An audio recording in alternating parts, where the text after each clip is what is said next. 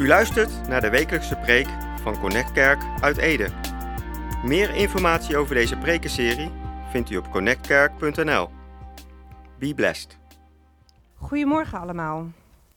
Mijn naam is Lisette Vermeulen, voor degenen die mij niet kennen. En straks zal ik uh, nog iets meer over mezelf gaan vertellen. Maar ik wil deze ochtend graag beginnen met het lezen van een psalm. We zitten in Connectkerk midden in een psalmenreeks. Vandaag is de laatste keer. En de reeks heet Psalm 2019. Nou, Psalm 2019 bestaat natuurlijk helemaal niet, maar het staat eigenlijk symbool voor het feit dat de psalmen die zoveel jaren geleden geschreven zijn, vandaag de dag nog steeds tot ons spreken. Vandaag gaan we een stukje lezen uit Psalm 106 en deze psalm gaat over de verschillende gebeurtenissen die het volk Israël heeft meegemaakt. Het volk Israël is door God heel speciaal gekozen omdat hij het volk wilde zegenen, zodat zij weer tot zegen konden zijn voor alle volken om hen heen. En het verhaal van het volk Israël begint eigenlijk bij Abraham. Abraham krijgt de belofte van God dat hij de vader van vele volken zal worden en dat zijn nageslacht ontelbaar zal zijn. Nou, als we dan een hele sprong in de tijd uh, maken, dan kun je lezen in de Bijbel dat de kleinkinderen en de achterkleinkinderen van Abraham op een gegeven moment in Egypte terechtkomen. In een tijd van een hele grote hongersnood trekt het volk Israël, of de familie eigenlijk, naar Egypte toe. En daar hebben ze het in eerste instantie heel veel jaren heel erg goed. Daar was voldoende te eten, ook voor hen. Maar na een hele lange tijd komt er op een gegeven moment een farao die helemaal niks meer weet van het verhaal van het volk Israël. En hij maakt hen tot slaven. En de tijd dat het volk Israël in Egypte woont is ongeveer 215 jaar. En op een gegeven moment is het tijd dat het volk Israël Egypte verlaat. Maar de farao wil niet meewerken en God stort tien plagen over de Egyptenaren uit. En na de laatste plaag zegt de farao, en nu is het genoeg, alsjeblieft, ga. En ze gaan onder leiding van Mozes richting het land dat God hen beloofd heeft. Maar zodra ze Egypte nog maar net uit zijn, komen ze eigenlijk bij de eerste obstakel. En dat is de Rietzee. Ze staan voor de Rietzee, ze kunnen er niet doorheen en ze kunnen er niet omheen. En achter ze zien ze het leger van het volk Farao aankomen, want de Farao heeft zich bedacht. En hij mist nu al zijn harde werkers. En dan gebeurt het eerste wonder onderweg naar het beloofde land. God splijt de Rietzee. Hij zorgt ervoor dat er een pad ontstaat, waardoor de Egyptenaren dwars door de Rietzee naar de overkant kunnen. En zodra ze aan de overkant zijn, zorgt hij dat de Rietzee weer samenvalt en het leger van de farao volledig verdrinkt. En dan begint de lange weg naar het beloofde land. Het volk Israël zal daar 40 jaar over doen. En dat heeft te maken met hun ongeloof en met de vele misstappen die ze onderweg zullen begaan. Ondanks dat God zichtbaar voor ze was, overdag in de vorm van een wolkolom en s'nachts in de vorm van een vuurkolom, zijn ze elke keer weer opstandig. Ze zijn ongehoorzaam, ze zijn mopperig, ze wijzen God af door andere goden te aanbidden. Ze twijfelen openlijk aan het leiderschap van Mozes en Aaron.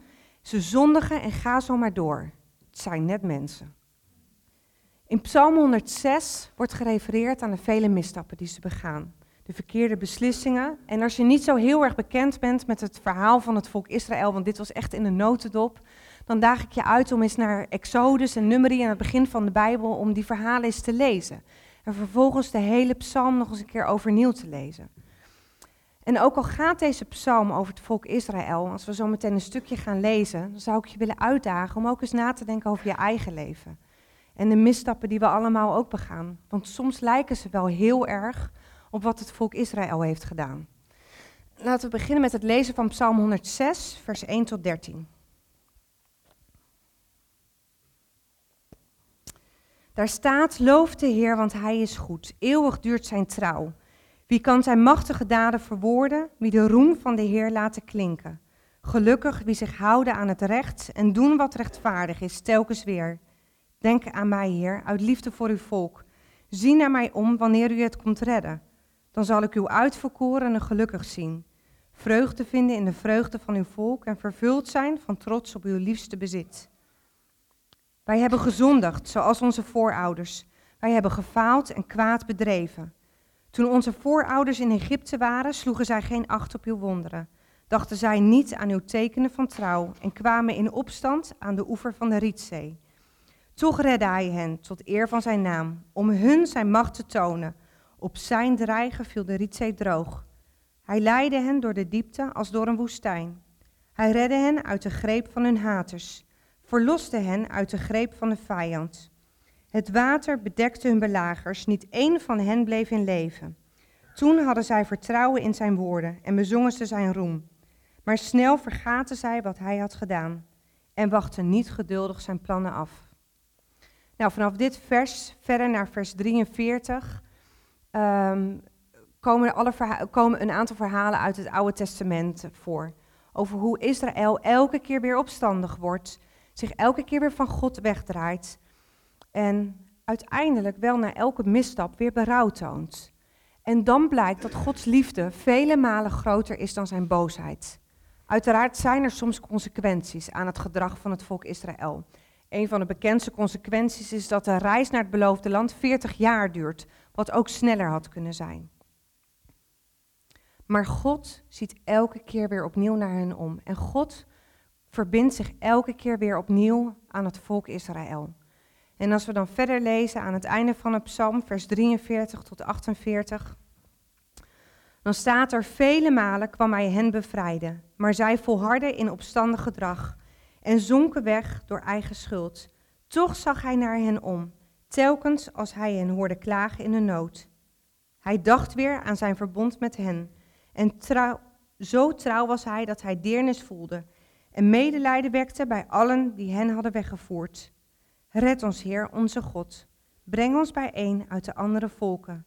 Dan loven wij uw heilige naam en verkondigen trots uw roem.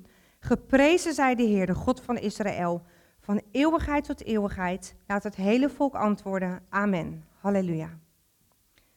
Als je deze psalm leest, is het best een trieste geschiedenis. Ondanks dat het volk van Israël vele wonderen mee maakt, waar ik soms zelf best wel een beetje jaloers op ben, dwaalt het volk telkens weer van God af.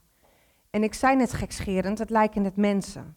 Maar is dat soms ook niet wat bij mij en misschien ook wel bij jou gebeurt?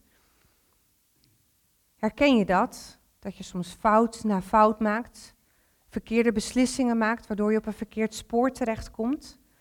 Dat het toch wel heel erg moeilijk is om op God te vertrouwen in je financiën, in je relaties, in andere zaken. En dat het moeilijk is om te wachten tot God duidelijk spreekt en dat het eigenlijk veel makkelijker is om zelfstandig je beslissingen te nemen. Maar wat staat het dan mooi in deze psalm? Vanaf, vanaf vers 44 zegt God, of staat er, toch zag hij naar hen om, telkens als hij hen hoorde klagen in een nood. Dat mogen we ook op onszelf toepassen. Soms maken we er gewoon een potje van. Maar elke keer als we weer bij, bij God terugkomen en God om hulp vragen, dan is Hij daar. Dan staat Hij op ons te wachten en dan komt Hij ons tegemoet. En verder vanaf vers 45 en 46. Hij dacht weer aan zijn verbond met hen. Zo trouw was hij dat hij deernis voelde en medelijden wekte bij allen die hen hadden weggevoerd. En dan komt eigenlijk de hartekreet. Dat op het moment dat je ontdekt dat je het verkeerd hebt gemaakt, dat jij er schuldig aan bent dat het weer zo'n potje is geworden in je leven, dan staat er: Red ons, Heer. Red mij, Heer, onze God. Breng ons bijeen uit de andere volken. Dan loven wij uw heilige naam en verkondigen trots uw roem. Geprezen zij de Heer, de God van Israël, van eeuwigheid tot eeuwigheid. Als je soms wel eens wat in je Bijbel schrijft, op het moment dat je een mooie tekst leest, of iets waar je nog eens even over na wil denken, of je herkent het in je eigen leven, dan heb ik opgeschreven, dan zou je het volgende bij deze Bijbeltekst kunnen zeggen, een Bijbelpsalm kunnen schrijven. Als ik niet meer geloof, als ik mopper, als ik ongehoorzaam ben of afgoden aanbid, als ik zondig, verkeerde dingen doe, als ik lelijk doe, wat doet God dan? Hij geeft me zijn gunst. Hij komt me te hulp. God maakt me blij. God is goed. God redt mij. Hij wijst me de weg. Hij verlost me. Hij verhoort mijn gebeden. Hij ziet mijn nood. Hij hoort mijn hulpgroep. En hij laat zien hoeveel hij van mij houdt. En als dat echt tot je door mag dringen, die waarheid, dat wat je zelf ook allemaal verkeerd doet, God is goed, God is trouw, God houdt van jou. Dan is het geen wonder dat de psalmdichter eindigt met de woorden, geprezen zij de Heer, de God van Israël, van eeuwigheid tot eeuwigheid. Laat het hele volk antwoorden, amen, halleluja. Wat is God toch enorm liefdevol. Wat een genade.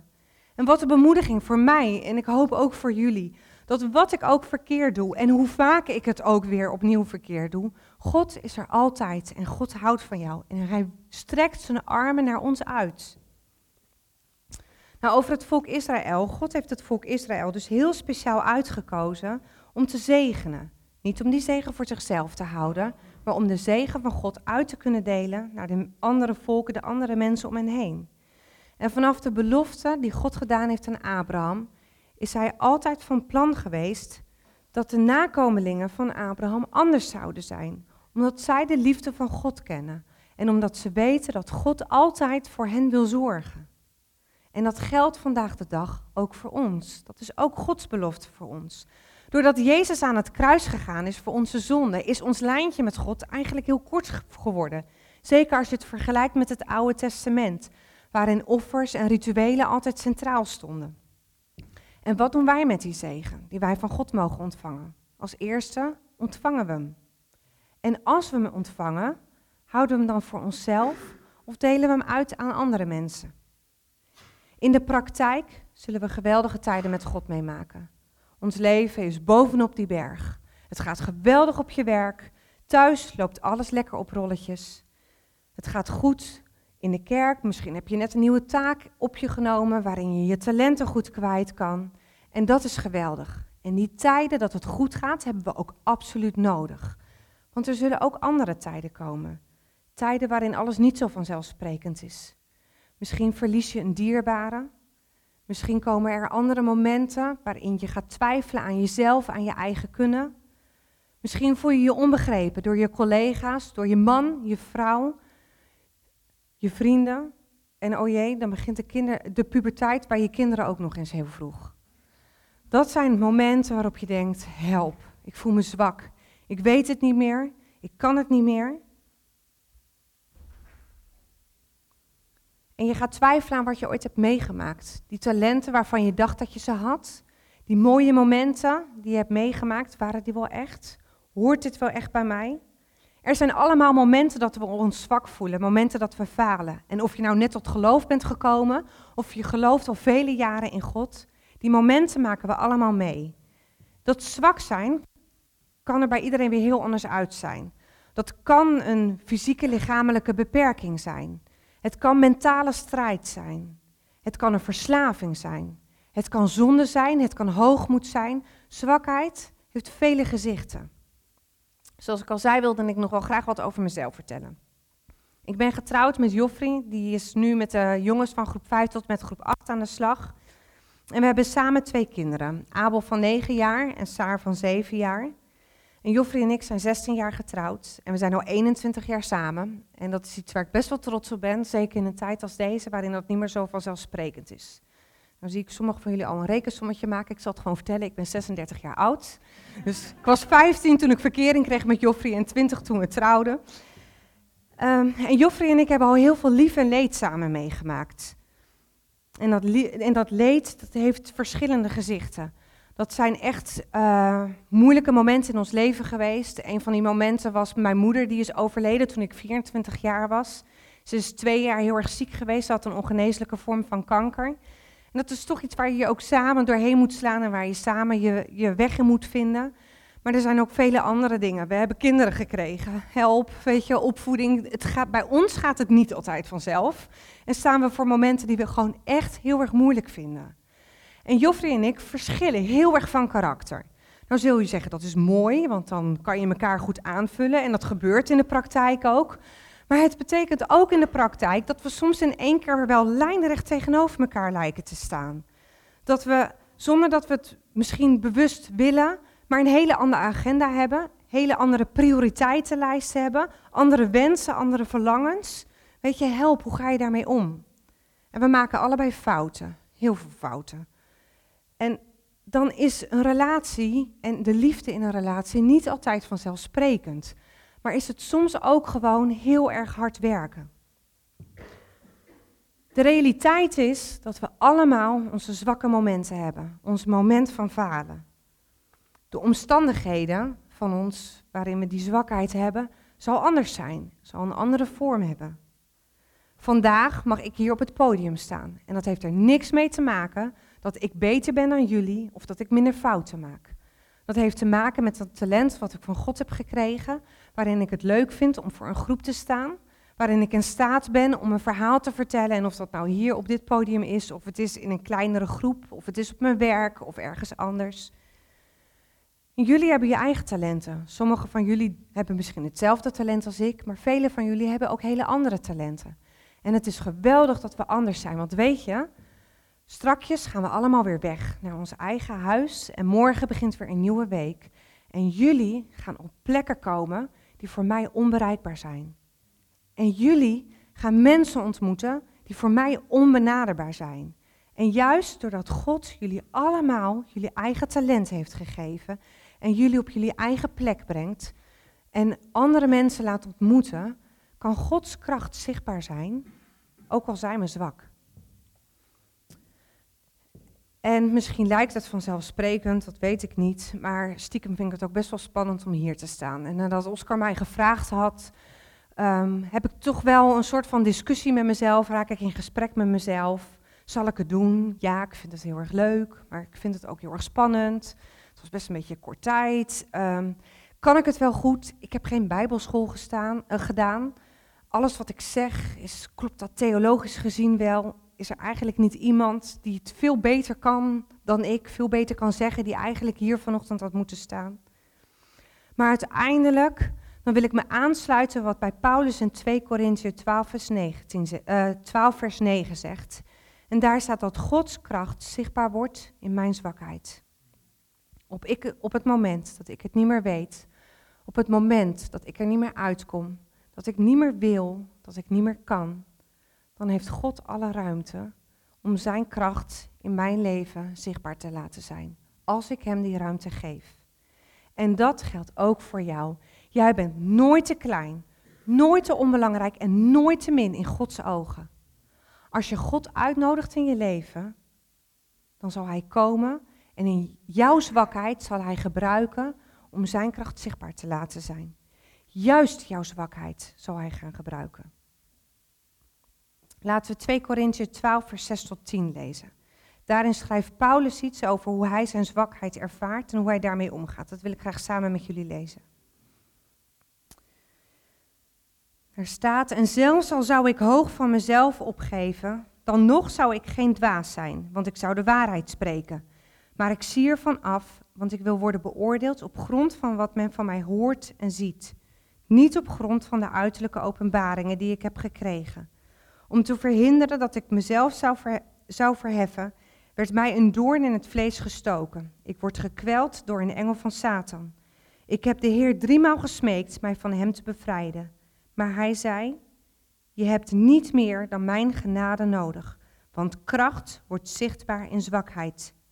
Dus laat ik mij veel liever voorstaan op mijn zwakheid, zodat de kracht van Christus in mij zichtbaar wordt. Omdat Christus mij kracht schenkt, schep ik vreugde in mijn zwakheid, in beledigingen, nood, vervolging en ellende. In mijn zwakheid ben ik sterk. Dat is best wel een pittige en moeilijke tekst. Paulus schrijft over doorn in zijn vlees. En hij vraagt de Heer drie keer om hem van die doorn uh, te verlossen. Ken je dat? Dat je tegen je eigen beperkingen aanloopt? Misschien wel tegen je eigen karakter, zoals ik. Dat er omstandigheden en gebeurtenissen zijn die je omverblazen, waarvan je weet, dit hoort niet zo te zijn. Maar God zegt, je hebt niet meer dan mijn genade nodig. Want kracht wordt zichtbaar in zwakheid. En we lezen hier dat genade niet alleen geweldig is, het is ook genoeg. Het is alles wat we nodig hebben. Gods belofte voor jou, voor mij, is niet dat we geen pijn meer zullen hebben. Is niet dat er geen lijden meer zal zijn. Is ook niet dat er geen vervelende omstandigheden en gebeurtenissen meer voor zullen komen in jouw leven. Gods belofte voor jou en voor mij is wel dat zijn, krachtbaar, zijn kracht zichtbaar zal worden in onze zwakheid. wat is die doorn in het vlees waar Paulus over schrijft?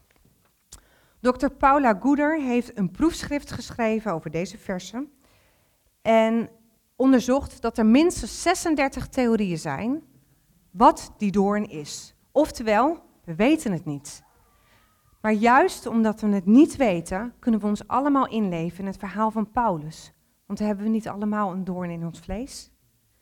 Door die doorn wist Paulus dat hij afhankelijk was van God. Ging hij niet te hoog over zichzelf opgeven, maar wist hij dat hij Gods kracht nodig had, omdat hij zelf zwak was.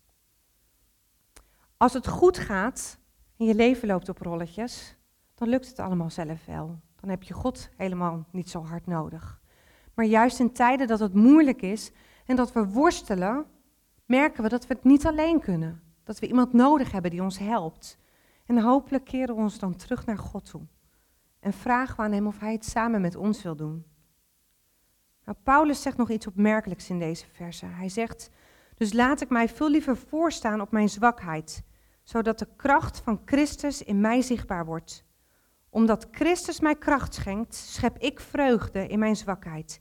In beledigingen, in nood, vervolging en ellende. In mijn zwakheid ben ik sterk. Ik geloof dat ik hier nog een paar lessen te maken heb. Want dit is moeilijk. Maar het is wel waar. Met Gods genade zijn we sterk. En wat een superkrachtige speech van Paulus. Dat God onze, onze zwakheid wil gebruiken om tot zegen te zijn voor andere mensen. Nou, ik ga bijna afronden, maar ik wil jullie als laatste nog een filmpje laten zien van Nick. Ik waag me niet aan om zijn eh, achternaam uit te spreken. Um, sommigen van jullie zullen Nick misschien al wel kennen, zullen wel eens wat filmpjes over hem hebben gezien. Maar Nick is geboren zonder armen en zonder benen. En als jullie zo meteen het filmpje van hem zullen zien, zal het niet heel erg moeilijk zijn om je voor te stellen dat zijn kindertijd, zijn tienertijd en misschien ook nu nog, um, af en toe best wel heel erg ingewikkeld zal zijn geweest. En hij, die filmpjes zijn te vinden op internet, uh, daar, daar vertelt hij ook wel over. Hij heeft zeker in zijn kindertijd en tienertijd heel erg geworsteld met hoe hij was. De lichamelijke beperking die Nick heeft, is een zichtbare vorm van zwakheid. Maar in de worsteling die hij heeft meegemaakt over zijn eigen lichaam, over dat hij was wie hij was en dat hij er zo uitzag, ergens in die worsteling is hij in staat geweest om God de ruimte te geven in zijn leven, zodat Gods kracht door hem zichtbaar wordt. En Nick is een zegen voor vele, vele mensen. Laten we even gaan kijken. Nou, het stopt heel abrupt, maar weet je, als dit je aanspreekt, zoek eens op YouTube. Er zijn vele, vele filmpjes over hem te vinden. Echt super inspirerend. En Nick heeft echt een superkrachtige boodschap, die gepaard gaat met grappen, een hoop grappen. En ik heb je dit filmpje laten zien om te laten zien hoe God Nick gebruikt.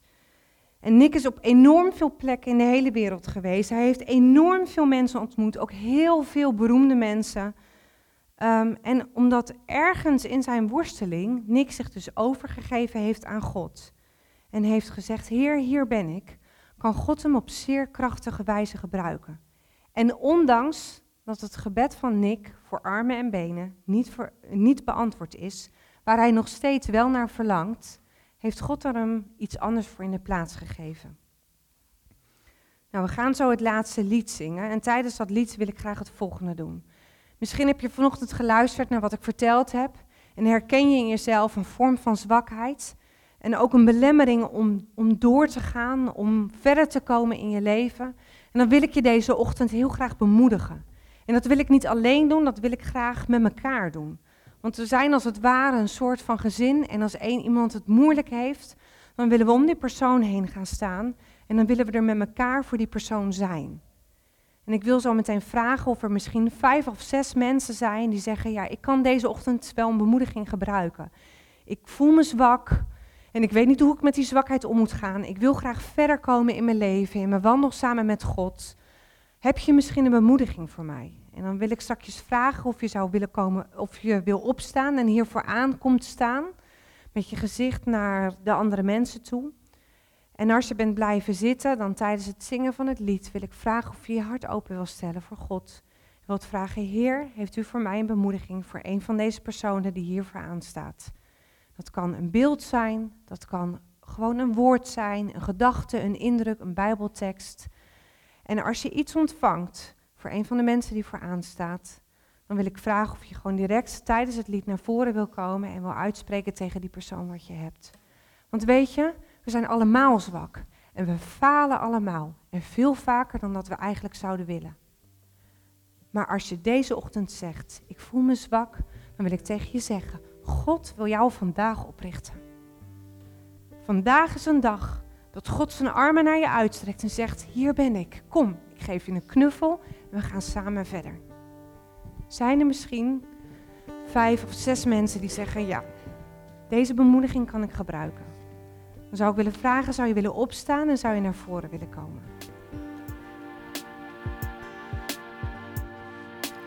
U luisterde naar de wekelijkse preek van Connect Kerk uit Ede. Meer informatie over deze gemeente en alle preken over dit thema vindt u op connectkerk.nl of bezoek onze Facebookpagina. Bedankt voor het luisteren en wees tot zegen.